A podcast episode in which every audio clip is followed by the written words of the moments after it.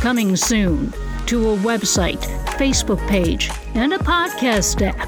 The brand new See Me, See My Ability podcast by and for the ARC Southern Maryland, featuring the voices of ARC clients like Stephon McClellan.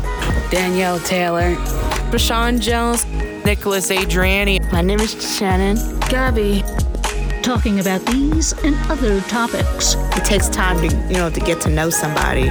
Friendship is more important to other people.